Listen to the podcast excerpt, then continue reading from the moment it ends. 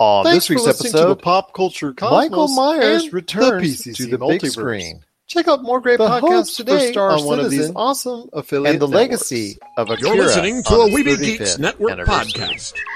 All this and more as we reach our next stop. You're listening to the, the ESO PCC Network, Multiverse. your station for all things geek. Don't be alarmed. The quasi shimmering light before you is a trans dimensional gateway to other worlds, other voices, other thoughts, and other realities. Up A proud feels member like of the down, Gonna Geek Network. and down feels The like the opinions number expressed seven are those of each Wednesday individual. morning. Check out all the other Don't geeky worry. podcasts That over at quivering blood-boiling GonnaGeekNetwork.com. sensation under And your get ready eyebrows because is all a geekiness part of the begins in three. Welcome two, to the PCC one. Multiverse. And we're back with another episode of the PCC Multiverse. This is Gerald Glasser from Pop Culture Cosmos and Game Source. We truly appreciate everyone out there being a part of all of our programming. But it wouldn't be a PCC Multiverse without, well, the man who wants to be like Akira himself. It is the man behind Humanica Media. You got to check out everything that's going on today at humanicamedia.com. Humanica Media on Facebook, YouTube, Twitter, Instagram, and so much more. It is my good friend. It is Josh Peterson. What's up, man? Yo, I think it's Kaneda that I would like to be with, or not be with, be like, because Akira is just Akira's a god. They never actually like solved that in the movie, huh? We'll we'll get to this, but yeah, Akira's pretty awesome. Anyways, what's up, dude? I'll take that bike. I'll just take that bike. But it is going to be a great weekend in pop culture, and we just want to talk about everything we can in the next hour. Not only are we going to talk about the big screen return for Michael Myers, talking about the big crowd-funded game called Star Citizen. Want to get everybody up to speed on that one, and we will be talking, yes, later in the show on Akira on its 35th anniversary. I also want to let everybody know that we've got scheduled for today as well. We've got Kevin Eldridge from the Flopcast and Mike Faber from the ESO Network. They're stopping by once again to talk about the Rock and Roll Hall of Fame. Those acts that didn't even get blessed for a nomination that should be in already. We're going to share our thoughts on that. Also, as well, Tyler Baker from the Fantasy Football Pater podcast. He's stopping by to talk about week seven in the NFL. But first, my friend, it is a great weekend as Halloween, the reboot, the revisited, is coming back on the big screen. It's coming to theaters all across everywhere. This Michael Myers is back. He's got his really just his big knife out to go ahead and and do some damage once again. But back as well after many years to the series is Jamie Lee Curtis. This is going to be uh, not necessarily a reboot per se, but it's ignoring any of the previous iterations of Halloween that came after the original 1970s movies. Your thoughts on this on this latest Halloween reboot type deal and the fact that Jamie Lee Curtis is returning the role and plus there's a lot of favorable reviews out there for this film way ahead of schedule that was very surprising it came out for reviews this early. Your thoughts on Halloween as it hits theaters a couple weeks before Halloween? So, is it a reboot or it's a? I thought it's a sequel, but it's a rebooted sequel. It's a rebooted sequel. They're ignoring anything from Halloween 2 on, and they're basically obliterating that and just focusing on 35 years after the events of what happened in the original 1970s Halloween movie. Oh, that's kind of cool. I like uh I like the idea that these older franchises can now retcon uh you know the entries in between because wasn't uh what's his name Neil Blomkamp was going to do that with Aliens, right? Yes, and we are going to see the same thing as well with the next Terminator movie, which is going to take out, uh, like you said, retcon a lot of those Terminator movies that were really bad or just barely made money or anything of that nature, and just basically retcon a lot of them and just start off and just remember the events of Terminator 2 and then anything else that came after it just it's been wiped off the face of the earth. Same thing here with Halloween, it's being wiped out as far as anything after the original Halloween movie. That's kind of cool. I like that. I, that it would actually be interesting to see them do that with the Friday the Thirteenth series. I would actually kind of enjoy that because I remember those that franchise got kind of ridiculous, uh, especially with you know Jason going into space and stuff. Yeah, I knew you were going to say that. Oh, you know what's weird though? Like I don't hate that movie nearly as much as I should. It's so bad that it's become so memorable, and I actually consider it like a, a cult classic cheesy horror movie.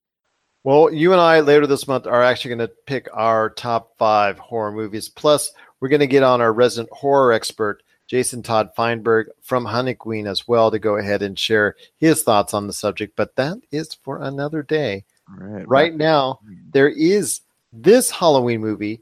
Your thoughts on what I talked about actually a few weeks ago in the fact that Halloween was screened before critics not just a couple days, not just a couple weeks, but over a month before its release date, and it's come out to really strong reviews, which is highly unusual for the horror genre.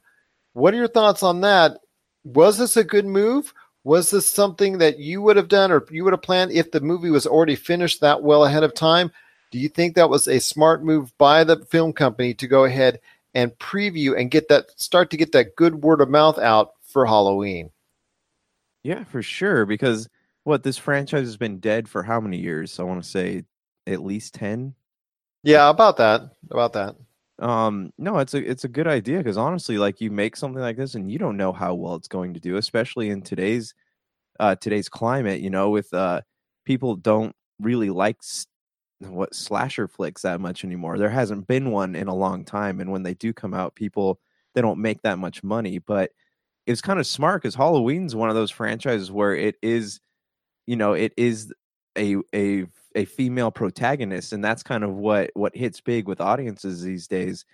And a lot of people, I think, um, you know, they they know the legacy of Halloween, but they haven't like gone to actually they sit down to watch them. So I think that this is going to create a lot of interest, not just in this one, but in, maybe the old ones too, which is cool because, um, you know, it just shows that there is life in old franchise. You know, like we said a minute ago with Friday the Thirteenth, maybe they can do that.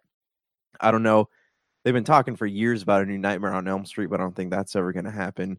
But oh, yeah, Oh, don't don't don't ever say that because when you say it won't happen, it ends up happening. No, it's just I'm I'm glad, and they also have the added benefit too of like what being the only or one of the only horror films out in theaters this Halloween. So good for them. Well, when we broke it down, I think there was what four or five horror films that were only scheduled to do out from September on. And while you guys, you and Jason Todd Feinberg from Honeyqueen both hit it on the head with the nun on how successful it would be, I was laying a lot of money on Halloween finding success for at least the next two weeks, if not a little bit more, because I think Halloween is going to be something that stays around for a little while because of the name and also because the outstanding reviews it's been getting. It's really done a great job with critics and also looks to be something that's getting a lot of good buzz in social media early on.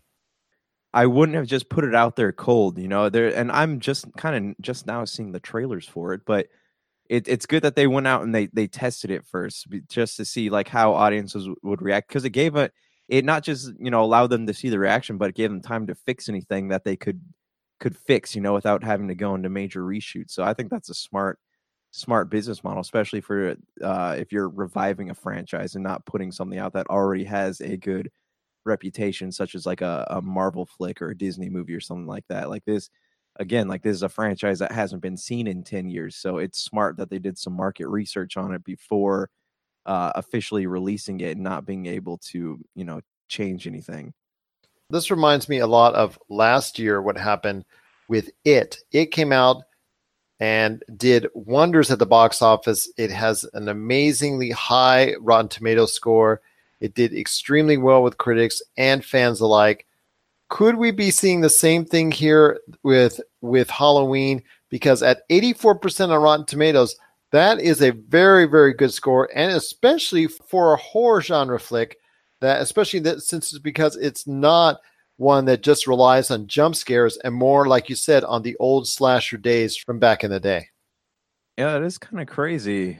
You know, and, and it, it's again like it has the the benefit of having a female protagonist, and you know she's actually pretty badass. You know, you saw the shotgun in the trailer, and she's like been preparing for this moment, so she's like a the Sarah Connor of of uh you know horror films. So that's that's cool. That's really cool, I, and it's it's a total throwback, and it's something that you know if you would have gone back to the first Halloween and watched it and thought this franchise will definitely be around, you know, 20 years from now, no one would have ever said that. So uh, the fact that there's that and that the it's actually scoring well, it's good, man, good. Uh, you know, like I said, hopefully this will help breathe life into some of the older franchise, uh, other franchises too. Maybe this will put some momentum behind another alien flick featuring Sigourney Weaver. Uh, that would be the dream. So more power to it, man. Uh, I don't know if I'm going to catch it in theaters, but I'll definitely uh, throw some money behind it at some point. My last question to you is you said you will throw some money into it at some point. Do you think it will garner anywhere near the type of uh, claim financially that we saw from it last year? Because it is not a movie reliant on jump scares. It is more focused on telling a narrative that remembers from years ago and also focuses on other things besides like like I said jump scares and whatnot you know the old slashing type deal and and things that we remember without hopefully following into those same tropes that we saw over and over again that almost ruined the horror genre that's an interesting question because I would I don't know how I would compare them because they're kind of two different they're both horror films but they're two different stories. You know, like it is more of a uh packs a more emotional punch, I guess, and it's meant to sorry, it's kind of a uh emotional and sensory type ex- experience whereas Halloween is just kind of your straightforward slasher flicks. So I think that they both do different things and it was one of those movies where like people are terrified of clowns, so I think it it was one of those movies where people were actually kind of dragging their friends or daring their friends to go see it whereas halloween doesn't have that yet you know? Maybe it will maybe another uh maybe once it comes out and word word about it gets around but i think it was one of those movies that like it was one of those uh people people wanted to go see it there were teenagers trying to sneak into the theater to see it just because of what it was and it has such a huge following especially among uh, stephen king fans and people who they did a great job of marketing that movie too. Their trailers, um, posters everywhere. As for Halloween, like I, I haven't seen that same type of saturation, so I don't know for sure.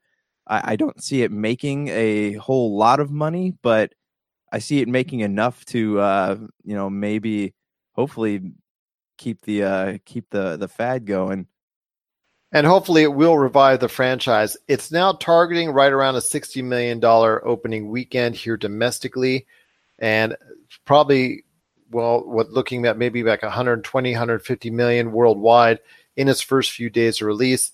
If it gets anywhere near the three to four hundred million dollar mark, or even more, it should be considered a, a big win for Universal because it just accentuates the fact that there is an interest in this type of revisiting and or reimagining old horror properties such as It and now Halloween. One last thing I want to ask you, my friend, someone that you've appreciated over the course of time, Danny McBride was involved heavily with the writing along with David Gordon Green, who I believe is directing the flick. Your thoughts on adding that element in there and providing a lot of possible comedy that could actually make it even better for people to watch in between the actual slicing and dicing. See, I think that's really cool because these were Danny McBride is someone who kind of grew up watching these films, and he's he's a big fan, kind of like how uh, Seth Rogen grew up, uh, you know watching Green Hornet or reading Green Hornet or whatever. Uh, yeah, that that's. But that didn't work out so well. No, no, it didn't. But it still gives it a a a sense of relevance. You know, it it, it's able i think danny mcbride is a good eh, you know is, he plays a lot of stupid characters but i think he's a good person to bring an old franchise into uh to modern audiences as far as the writing goes because you know like i said the times are different you can't just write a movie about a uh you know a, a guy with a knife and a mask going around and killing teenage girls you know you can't do that anymore. You, I mean, you can, but it's not going to do so well. You need something that captivates uh, audiences, and whether that's from, you know, comedy or just having a well written script, you have to have somebody who knows what they're doing because you get someone who, who is, uh, you know, a veteran in Hollywood screenwriting, and they're going to stick to the same tropes. Whereas Danny McBride is a good person to come in and mix it up, and hopefully it works out. Um, we'll have to see. We will indeed, but Halloween hits screens for audiences this weekend. Are you looking forward to it? Is everyone out there really want to go ahead and revisit the saga of Michael Myers so many years later and also revisit Jamie Lee Curtis's character as well so many years after the traumatic events of that famous and iconic movie that really just at that time took the horror genre to a whole new level? Please, if you're interested in seeing it, please let us know. Popculturecosmos at yahoo.com. Also, as well, Pop Culture Cosmos, Humanica Media, and Game Source on Facebook and Twitter and Instagram. Also, you can also let us know if you're not interested, if you think this is something that's just a cash grab. We want to hear your thoughts both one way or the other. Either way is just cool by us. We just want to hear your thoughts at Pop Culture Cosmos. Coming up next, we've got Mike Faber from the ESO Network and Kevin Eldridge from the Flopcast. They're going to share their thoughts on acts that are constantly ignored each and every year that should already be inducted into the Rock and Roll Hall of Fame. We're going to share all of our thoughts on it coming up right after break. After that, we've got Tyler Baker from the Fantasy Football Patriot podcast previewing week seven in the NFL. And of course, we're coming back on the back end, Josh and I, to talk about Star Citizen. What is this project all about and why it could be really great for gamers? And of course, a little bit on Akira on its 35th anniversary as well. This is the PCC Multiverse. Looking for an edge the next time you take on your favorite video game? Then check out Vitabrace High Performance Gamer Wristbands. Packed with the power of fruit seed oil, Vitabrace is clinically proven to help improve performance, giving you a better gaming experience. Head to miraclefruitoil.com and use the promo code MEDIA10 to get $10 off your Vitabrace purchase. Whether you're looking to beat the time on your latest speed run or are fighting your way to the top on your favorite multiplayer or battle royale, Vitabrace can help you reach your gaming goals. Buy Vitabrace today at miraclefruitoil.com. That's miraclefruitoil.com. Vitabrace. Win with it. And we're back of the show. This is Gerald Glassford once again from the Pop Culture Cosmos and Game Source. Thanking you so much for being part of today's program. Well, it is that time of the year, the Rock and Roll Hall of Fame, which I think should change its name to the Music Hall of Fame because they no longer really always represent rock and roll, but that's for another day. They did announce their nominees for the upcoming 2019 class for the Rock and Roll Hall of Fame and we've actually got included someone else this time besides myself and of course my usual guest for this. It is kevin eldridge from the flopcast and also mike faber from the eso network. Guys it's great to have you on the show. Each year this is our crying session everyone. So if there's some men crying up in the next few minutes i do want to sincerely apologize in advance because this is now the portion of the interview where we talk about what bands that were not nominated we think should go in. And I asked the guys already to choose maybe one, two, or three, you know, whoever they feel should be included in the Hall of Fame. Kevin, I'm going to hold off on you for a sec because I know you're where you're going with it. okay. Mike, I want to hear your thoughts on exactly who do you think continually gets ignored that you feel should go into the Hall of Fame? Well, Kevin had actually mentioned earlier, um, two of the people I think have grossly been, you know, ignored by the Hall of Fame.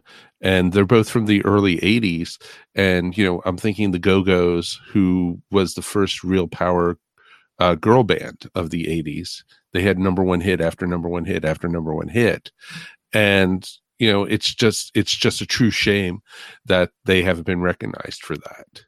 And, you know, I just always thought the Go Go's were always a lot better than people gave them even credit for. So I definitely think the Go Go's should be in there. But I also think uh, you guys had also mentioned Pat Benatar. You know, she's the first woman of, you know, new wave music. and you know she's she is like Donna Summers was the queen of disco, Pat Benatar was the queen of MTV and new wave, you know, of that era. Now, I, And- uh, oh, I want to ask you real quick, Mike, on the Go Go's. If you induct the Go Go's, would you induct the Bangles as well? No, not at all. Um, I think the Go Go's were a much more influenced band than the Bangles ever were. And the Bangles had a lot less hits than they did. You know, yeah, they had Manic Monday, they had, you know, all the other songs that they did, and, you know, they, but you don't hear them all the time on the radio like you still hear the Go Go's and, you know, and such. So, I, I think the Bangles, the Bangles, if you if you just add up how if we're going by hits, which is not the only fair way to judge no, who gets not in, at all. But, I- But, you also, you also I look would, at I would say, yeah, I, I would say the Bangles probably have more hits than the Go Go's. I mean, how many hits did the Go Go's actually have? You know, four or five. But the Go Go's were first. They were very important in here's this group of young women doing this. They're their own rock band. They were so super important to what came afterwards. That the Go Go's, I'd be fine with the Bangles getting in eventually, but the Go Go's should be in right now. Okay, but my one pick of somebody who actually should be in the Hall of Fame and is not, and you guys probably are going to lead into this anyway. I'm going to say Mike Nesmith solo should be in the Rock and Roll Hall of Fame. Wow. You're try- you're trying to start something, Mike. There, I No, know ya. no, my, my my reasoning is he was pretty much the father of the music video and such and you there you don't realize that and a lot of people don't remember that.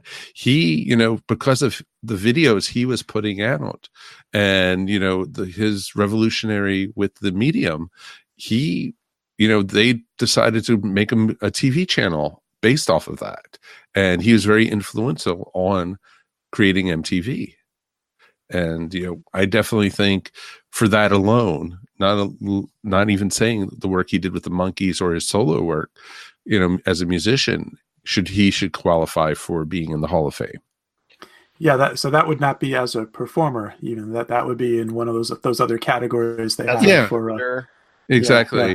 Like lifetime achie- lifetime achievement award or something like that you you know, know they- they've inducted there. There are DJs and and producers and people who are you know not not the actual performers who are inducted in separate categories. mhm. One of the things I would say is if you ever spoke to him, I think he would get more pleasure about talking about his directorial career than his mo- Monkees career, or even uh, to an extent his music career as well.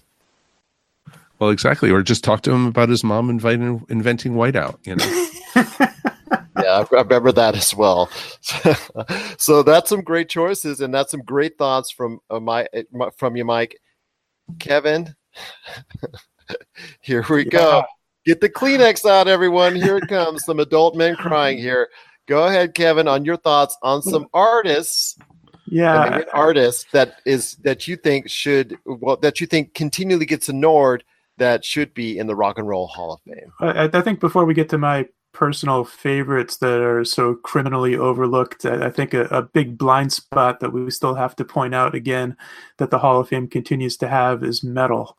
There are so few metal bands have you know outside of Black Sabbath, the original, and then Metallica, and not a lot more that really fits the metal category. Beyond a couple of bands have been inducted, and when you consider that Judas Priest and Iron Maiden and these major, major important bands that are, are never even considered to be inducted. I think that's really ridiculous that those bands are still waiting. So uh, we want to throw out that mention at least that uh, we need more metal in the Hall of Fame. Uh, beyond that, uh, I hope I'm not falling into rerun mode too much from our previous conversations, but there are acts that get dismissed as novelty acts, and we mentioned that Devo, I, I fear, used to fall into that category. So it's nice to see them finally actually nominated.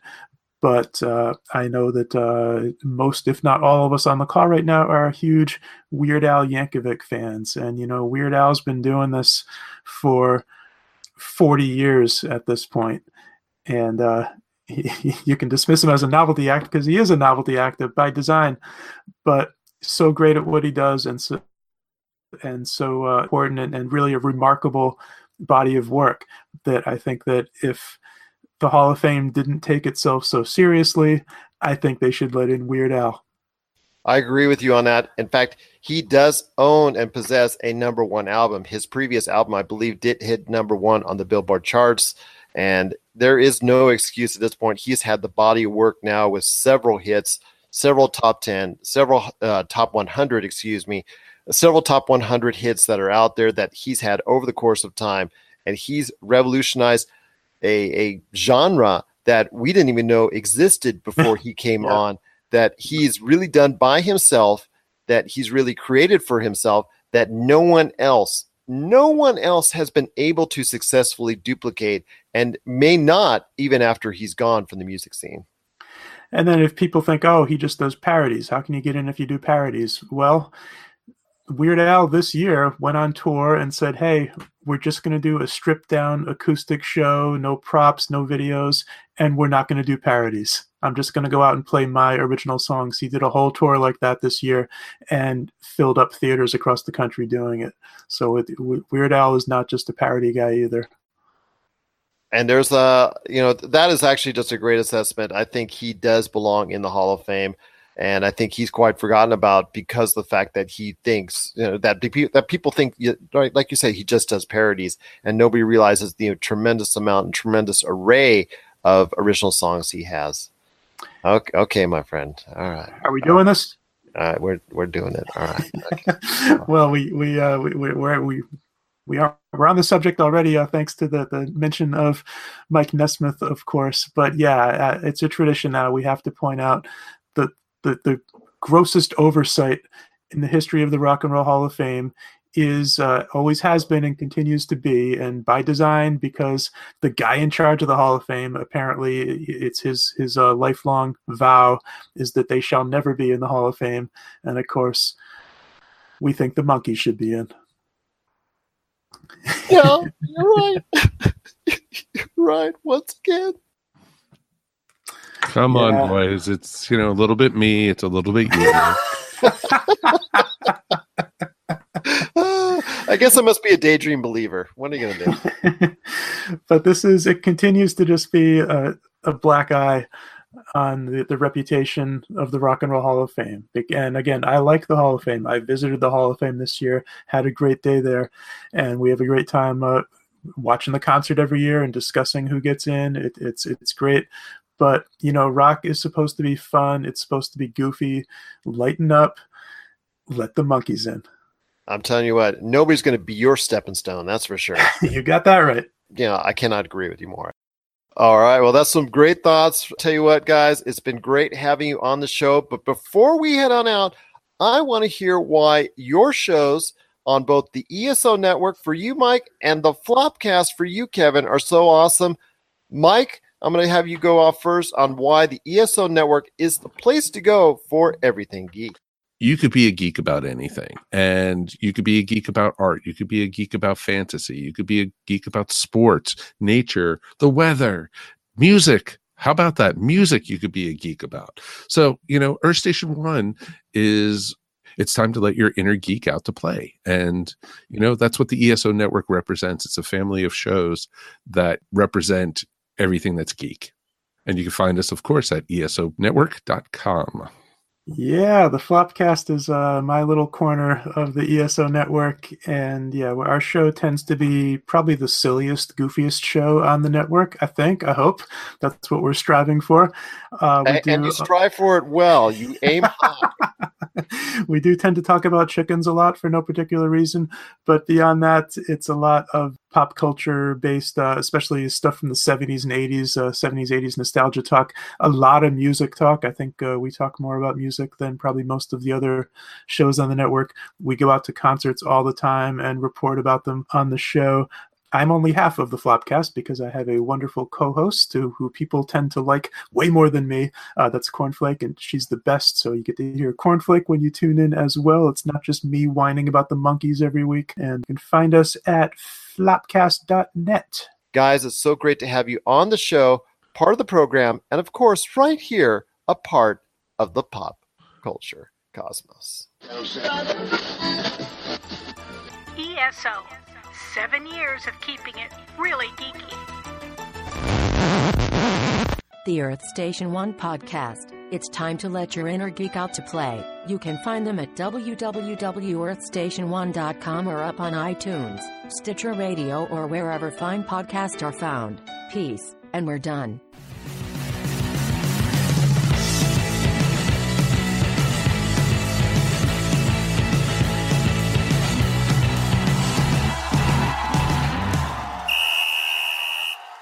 And we're back with the show. And once again, it's Gerald Glassford coming right back at you here.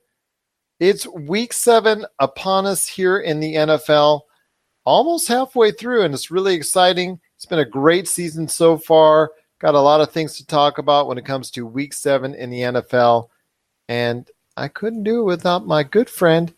He is the guru of the Fantasy Football Pater podcast. You got to check it out today on everywhere you can on the Pop Culture Cosmos channel that's available now on Podbean, Spotify, Apple Podcasts, and over 30 different podcast outlets. It is my good friend. It is the man who's ready for this weekend to hmm. beat another opponent senseless in hmm. fantasy football. It is Tyler Baker. What's going on, man? Hey, dude, happy to be on the show, man. I I love the pop the pop culture cosmos. It's always good to be on. I think it's just my charm and ingratiating wit that just oh, keeps, absolutely, that just keeps bringing you back. Just keeps Ab- bringing it back. absolutely. You know, when we ever get around to it, man, we got to record one of those happy, upbeat promos that we got to just get that will just drive millions and millions upon to our channel. Just you know, one of those happy. Make sure you come out and listen to our show at the Fantasy Football Peter Podcast. Anyway, you gotta have that happy, upbeat voice when you do it too. Yeah, well, unfortunately, now that I'm living on on the East Coast, we're always recording around midnight. So it's like at the end of the day, and I'm dragging, and I'm sure it sounds like I have zero enthusiasm, but I am actually happy to be on the show.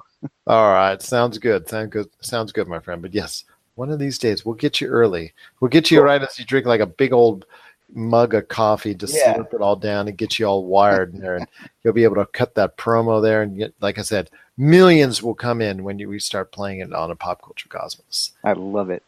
But it is going to be a great weekend in the NFL. First off, before I torture you at the end with some really good stuff that I like to talk about, which is, you know, always kind of amusing here and there. Hmm. What are some of the things that are going on this weekend that you're focusing on in week seven in the NFL? And it all starts with Le'Veon Bell being a no show, Mhm. and we don't even know when he's coming to Pittsburgh, if it's anytime soon. Yeah, a report came out about a month ago that he was supposed to uh, come in on the bye week and then and then show up uh, for week eight. Pittsburgh is on a bye this week. Um, it hasn't happened yet. That doesn't mean that he can't show up next week and start playing. Um, I would expect it will be week ten. He he has to show up by week ten, otherwise uh, this whole year doesn't count for him. Um, so I would expect he shows up. Um, and I would expect he's going to be in pretty good shape. Um, he's a veteran; he knows how to train. Um, I just don't know what it's going to look like, and I don't know. You, you know what? I would really like to be in the locker room or in the team meetings when he actually shows up. I would like to. I I'm kind of curious as to how he's going to be welcomed back, but uh, he's an elite talent, and I'm sure he will be welcomed back. And um, you know, maybe sometime soon we'll see Le'Veon Bell on a football field. It sure would be nice. Yes, it sure would be because he's got such immense talent. I know on our previous show that you got to check out on the Pop Culture Cosmos channel, you and I discussed in detail about him, whether it's him or the Pittsburgh offense that really has created his his whole stature and where he's at right now. Because I know we talked about the success of James Conner. It looks like they're already, you know, all set to go ahead and and move on from Yeah. Le'Veon Bell because with with James Conner doing so well, it makes it much easier to go ahead and and have him go and and just find somewhere else in free agency. It does. This offense is just good. Uh, ben Roethlisberger is has been one of the best quarterbacks in the NFL this year, and uh, they have some of the best receivers in the NFL. Um, James Conner looks this year a lot better than he did last year. When he did play last year, he did not look good. Looks like he's got his power and his speed back. He is definitely a different running style, and there have been several uh, runs that I've seen this year where if Le'Veon Bell would have gotten the ball in that situation, he would have gotten more out of it. But Conner has done enough to be a very effective running back, and uh, for what they would have to pay Le'Veon Bell as opposed to what they're paying Conner, it's night and day. And with Big Ben making all the money and Antonio Brown making all the money, they just can't afford uh, late Le'Veon Bell. So um, I would assume that they're going to get him back and and get as much out of him as they can. And I'm sure Le'Veon Bell uh, really wants to get on the football field and show what he can do because uh, every other GM in the league is going to be looking and uh, seeing what he what he does on the field and trying to balance that with what he could, uh, you know, the drama that that he could possibly bring and the price that they're going to have to pay for him. But that gets me to one question. If okay, let's say you're you're responsible for running the Pittsburgh Steelers, and he comes there, do you go ahead and you uh, play him and work him hard, like a uh, you know, it's just far as far as putting him out there for for being an integral part of the Pittsburgh offense, knowing that it's basically an audition for him moving somewhere else. Pittsburgh Steelers are concerned with winning football games and I believe that's going to be their focus. And in any way that Le'Veon Bell can help, that's that's what they're going to do. They want to win football games. Uh, you know, showing him off for the rest of the league, we we already know who Le'Veon Bell is. Um, so um, I would, I think it's going to be somewhat of a mix. Uh, at least for him coming back, kind of easing him in, you know, um, having some packages where James Conner is the running back, and of course having some packages for Lev Bell. Um, but I think it's going to be a mix. And like we talked about last time we got together, I think it's going to take a couple of weeks uh, for us to really see what that uh, what that balance is going to look like between Bell and Conner. Once again, it is Tyler Baker from the Fantasy Football Pater podcast. Episodes are available right now on the Pop Culture Cosmos channel on Podbean, Spotify, Apple Podcasts, and over 30 different podcast outlets. My friend, week seven looks pretty mm-hmm. good in the NFL. We've got a not, lot of nice matchups that are out there. Anything that you are seeing that, that fantasy owners, uh, fantasy football owners need to focus on in order to go ahead and make sure that they are well, you know, well ahead of the game. And because right now it is now transitioning into the middle part and mm-hmm. closing in on the latter part of the fantasy football season very quickly. We talked about last week on our previous episode of the PCC Multiverse possible trade targets that people need to be interested in. What other things that people need to be focusing on? Injuries that might have happened over the weekend, or maybe some positional changes that you need to look at in order to gain an advantage right now in the fantasy football world? Uh, well, the big news this week is that Devonta Freeman has gone on injured reserve.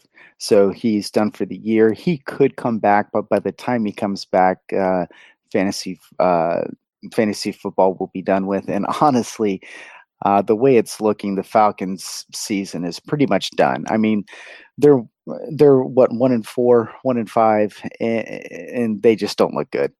Um, unfortunately, too many too too many injuries to that defense really just took the the backbone out, out of out of that defense and uh, losing Devonta Freeman is is going to hurt the team but the rookie Ito Smith has uh, done really well uh, with the touches that he's gotten. Uh, they've shown that they like to use him in the passing game, and Tevin Coleman hasn't necessarily impressed.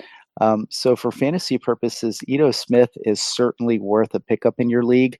Um, I have a couple leagues where um, um, I've got Buck Allen kind of at the bottom of my roster. Kind of that I I like to have one roster spot where I just kind of switch guys out. You know, kind of see. Uh, you know, kind of speculative ads, and uh, I found myself dropping a lot of Buck Allen and picking up uh, Ito Smith um, because that defense is pretty bad, and uh, Matt Ryan is going to throw the ball, and they're going to have to do things on offense to stay in games. And I think Ito Smith might be a really good pickup.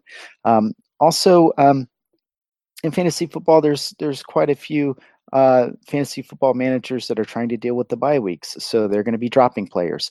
So keep an eye on uh, who guys, uh, who the other managers in your league are dropping, and see if maybe there's some there's some there's some pickups there.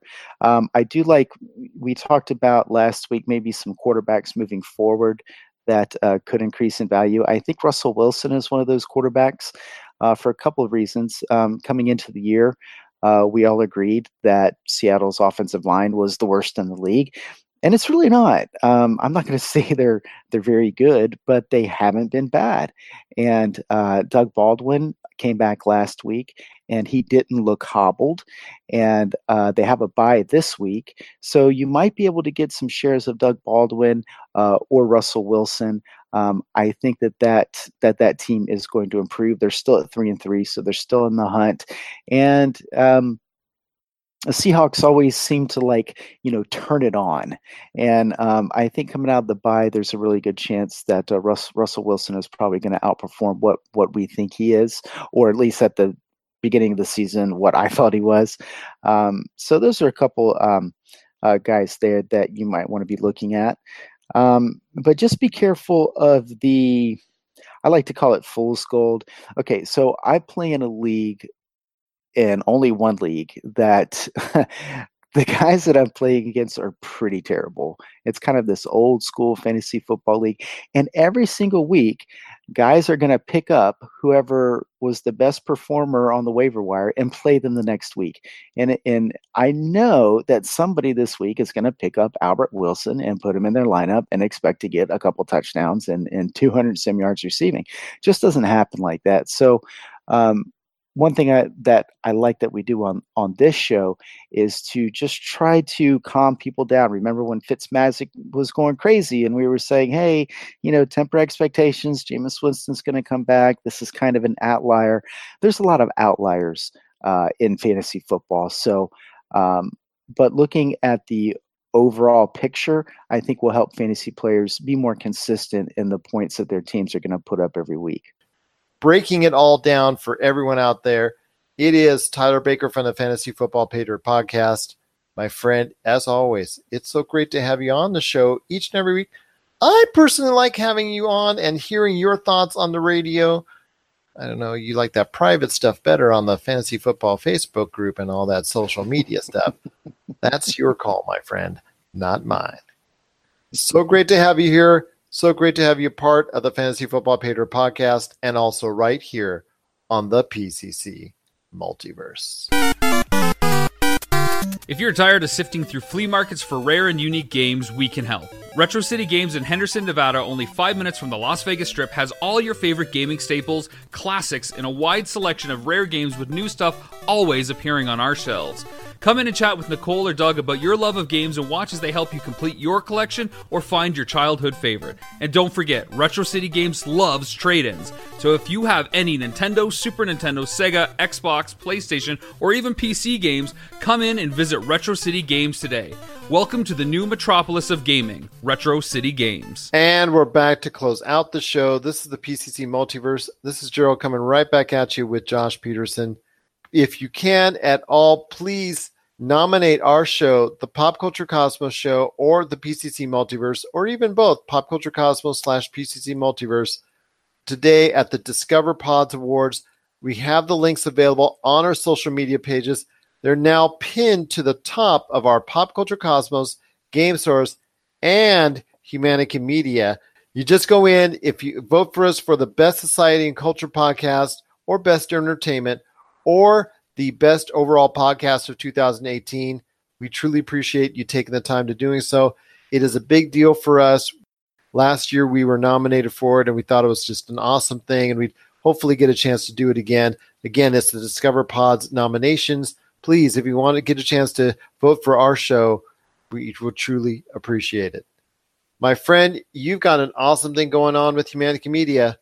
Come on, we need to hear the info. We need an update what is going on with everything at Humanica Media?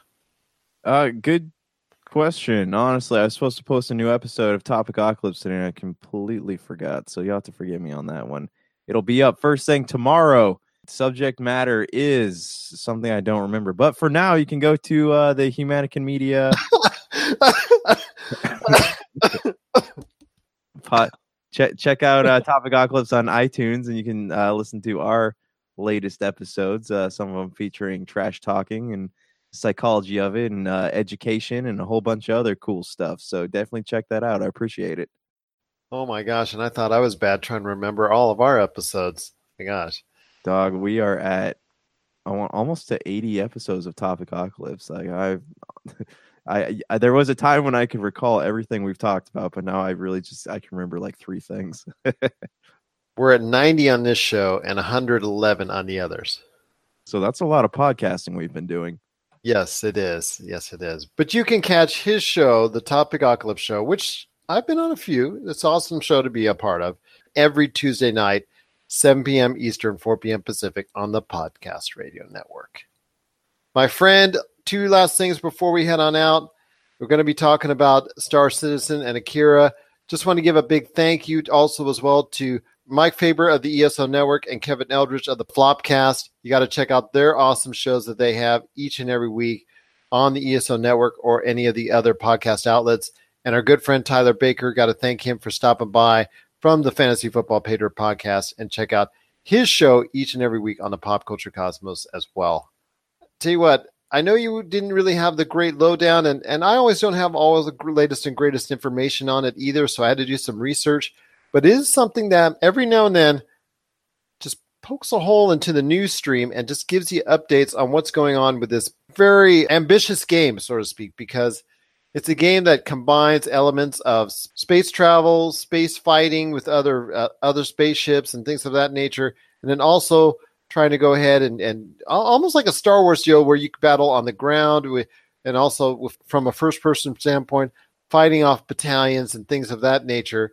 If you want to get a chance, we have been showing on the Game Source Facebook page, we've been showing off the latest trailers from Star Citizen because they recently had a convention, which is kind of unusual for a game that's not even technically out yet, which is only in certain forms of alphas and things of that nature at this point in time. I think we're up to Alpha 3.3 when it went out to some of the test servers. Your thoughts on this game, my friend? Because they're not a private entity working on this game based off the revenue from another game or whatnot. This is done all by crowdfunding, and they're now up to 195 million, getting close to 200 million sometime in the next couple months here. Your thoughts on Star Citizen?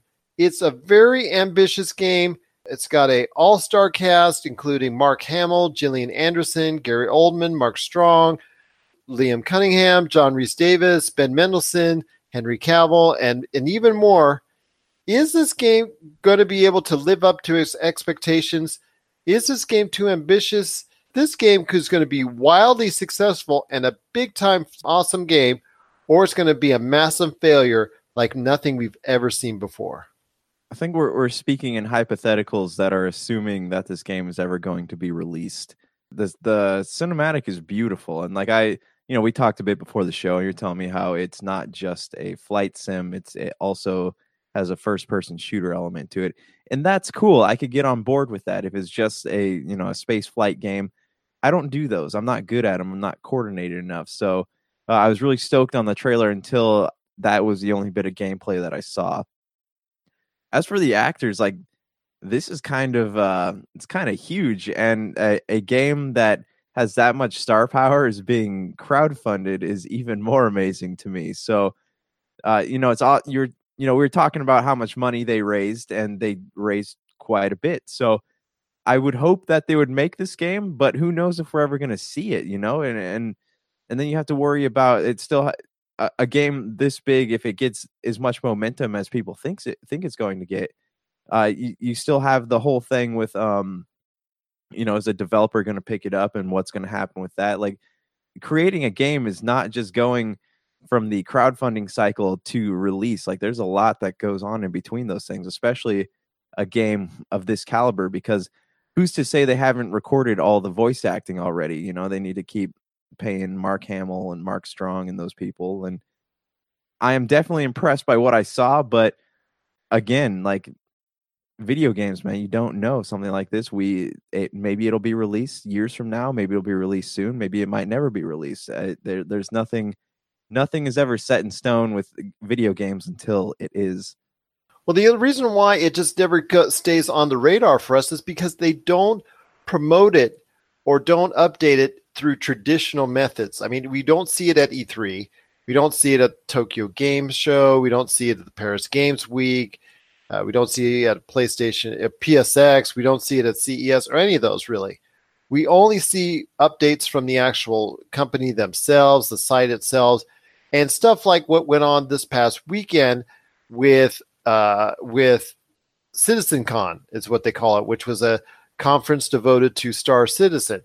So it's kind of weird. Like I said, and the game is not even out yet, and they're already having conventions, which is it just tells you about the legions of fans that are already on board. But this is that's just hardcore fans that are willing to already contribute financially to it. Just imagine if it actually this this type of ambitious ambitious game actually gets released upon to the wild. What kind of really just individuals that can go out there because it really hasn't been put out and, and shown off really to any extent to a casual marketplace.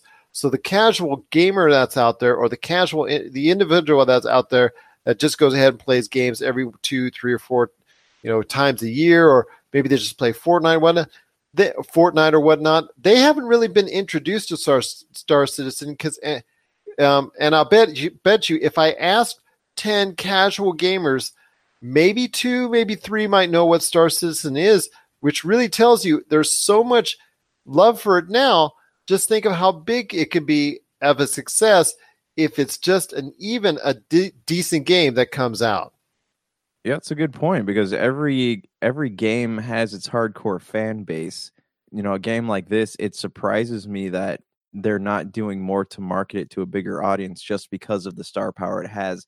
Like if it didn't have any of these actors in it, that'd be a whole different story. Like I could totally see it going under the radar. But if they finish it and it ends up being good, find a stage, find something. Don't just put out internet videos because this could be huge. But again, you know, like you said, it's just how are they going to market it to to mass audiences and not just to the hardcore fan base. This hybrid of action game where it looks like it's going to be a big time narrative driven game combined with a lot of action out there in space but also on the ground in a first person mode. It has me really excited that this could be something that can compete with the Call of Duties, with the Battlefields, with with so many others of these these same type of ilks that we are so used to seeing one after another after another after another year after year after year. Star Citizen can come in there and really show them what it's all about. And I hope so because so many people have invested so much money into this game. I'm hoping that for once in the video game marketplace, it can truly pay off well and that we can all become a true Star Citizen. What are your thoughts on Star Citizen? Are you excited for it? Do you even know about it? Share us your thoughts, popculturecosmos at yahoo.com. Also, as well, Pop Culture Cosmos, Humanica Media, and Game Source on Facebook and Twitter as well. And over the next couple weeks, we're going to go ahead and start putting some things out there on Star Citizen every now and then on our Pop Culture Cosmos and Game Source Facebook pages so we can educate you a little more and get you up to speed on what's going on with Star Citizen. Josh, before we head on out, it's been a great episode, but got to talk to you about Akira, its 35th anniversary here. Such an outstanding film, and basically the reason why, in my opinion, you got to think of anime as a just a true form of art and a genre in and of itself that bleeds so much uh, uh, passion, so much great storytelling and narrative driven narrative driven concepts. Your thoughts on Akira as it hits 35, and are you going to get that box set that retails now right around 130 bucks? How excited are you now that Akira is 35 years old? I'm excited that it's that it's left the legacy that it has. I wish that more people would watch it though. You know, when I recommend it to people, they either don't watch it or it takes months and months to watch it and they still don't understand it. But someone I showed it to recently actually really liked it. They're like, I didn't know anime was this good. So that's cool. You know, as for Akira, like that was, I'm pretty sure I, you know, I watched Dragon Ball Z first. Was the first anime I saw, but uh Akira was the first like gritty anime that I ever watched. And it was kind of the gateway drug for me, if you will, that made me want to dive into a lot a lot of the other series that are out there. I love the movie. Honestly, like it's probably in my top 10 favorite movies. As a kid, I, I got the opportunity to see it and I, you know, I own the collector edition Blu-ray that came out, I want to say five years ago, but Akira is amazing. The writing's great, the animation's great, and it's a it's very emotional too. And that's something you don't get a lot in modern anime. But I ask you this: What are your thoughts on Akira? To me, it defines what anime is all about. A true work of art in and of itself. Uh, if there's any bit of anime that anybody asks me, okay, if, if I'm not familiar with anime, where should I go to first? I say go to Akira. But the only thing is, I've also told you this once you go to Akira, it's hard to appreciate to the fullest extent anything else like that because you've seen the greatest uh, that I think anime has to offer.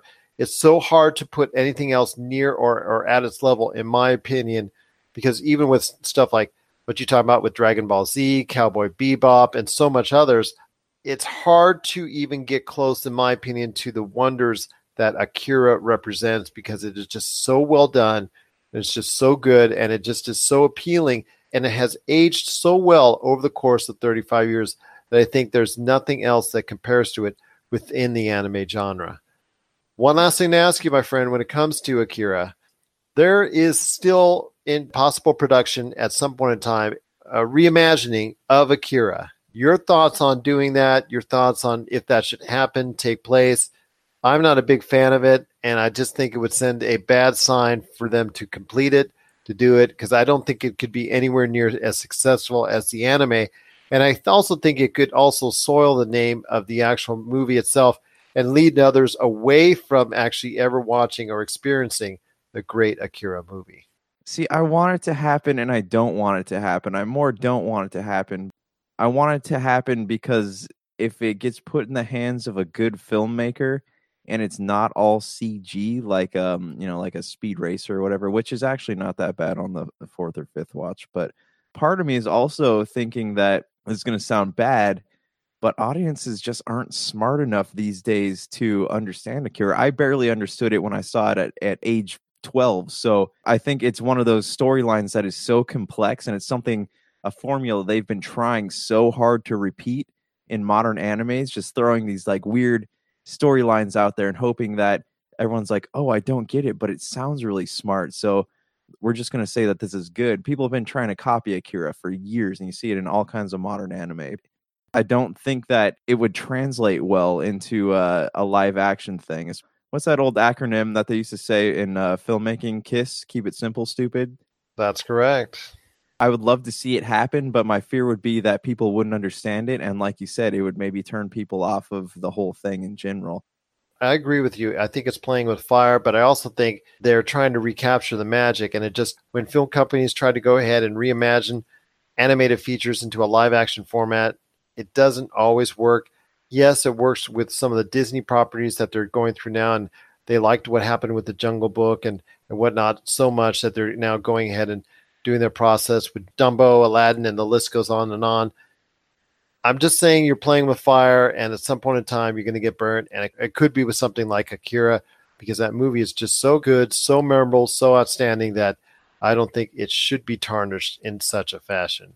But we'll wait and see. Hopefully, we'll be proven wrong and actually have something good on the screen to represent Akira well, because Akira deserves it. And after 35 years, just goes to show you the lasting power of Akira and how brilliant it truly is for the anime genre. What are your thoughts on Akira? Do you love it as much as we do? Do you really appreciate it now that it's in its 35th year? Or have you even seen it yet and would like to or not like to? Let us know. PopCultureCosmos at yahoo.com. Also, as well, Pop Culture Cosmos, Humanica Media, and Game Source on Facebook and Twitter as well. My friend, it's been another great episode. Any last thoughts on the way out? Yeah, on next week, if we have some time, I do want to talk about the haunting of Hill House because I got to the end of that yesterday and I love it, man. I absolutely the writing was great, the cinematography was great. Uh, if you have a chance and you want to hear us, uh, you want to check out the show before we talk about it, do it. But uh, yeah, do I do definitely want to say some words about it. Then we'll say it on the Monday show, man. Hopefully, you'll be able to elaborate why it's such a can't miss project and another great show from Netflix. So for Josh Peterson, this is Gerald Glassford. It's another beautiful day in paradise right here in the PCC multiverse. We thank you for listening. And here's hoping you have yourself a great day.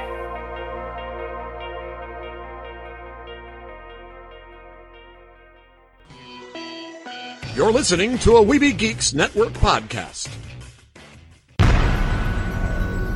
This has been a broadcast of the ESO Network. Be part of the crew and help support our shows by donating to our ESO Patreon or by shopping through Amazon.com or the TeePublic store, which can all be found at www.esonetwork.com. The ESO Network, your station for all things geek. Tangent Bound Network. Let your voice be heard. TangentBoundNetwork.com. Thanks so much for downloading the Pop Culture Cosmos and stay tuned as more great podcasts are on the way. Thanks again for listening to us here at the Pop Culture Cosmos.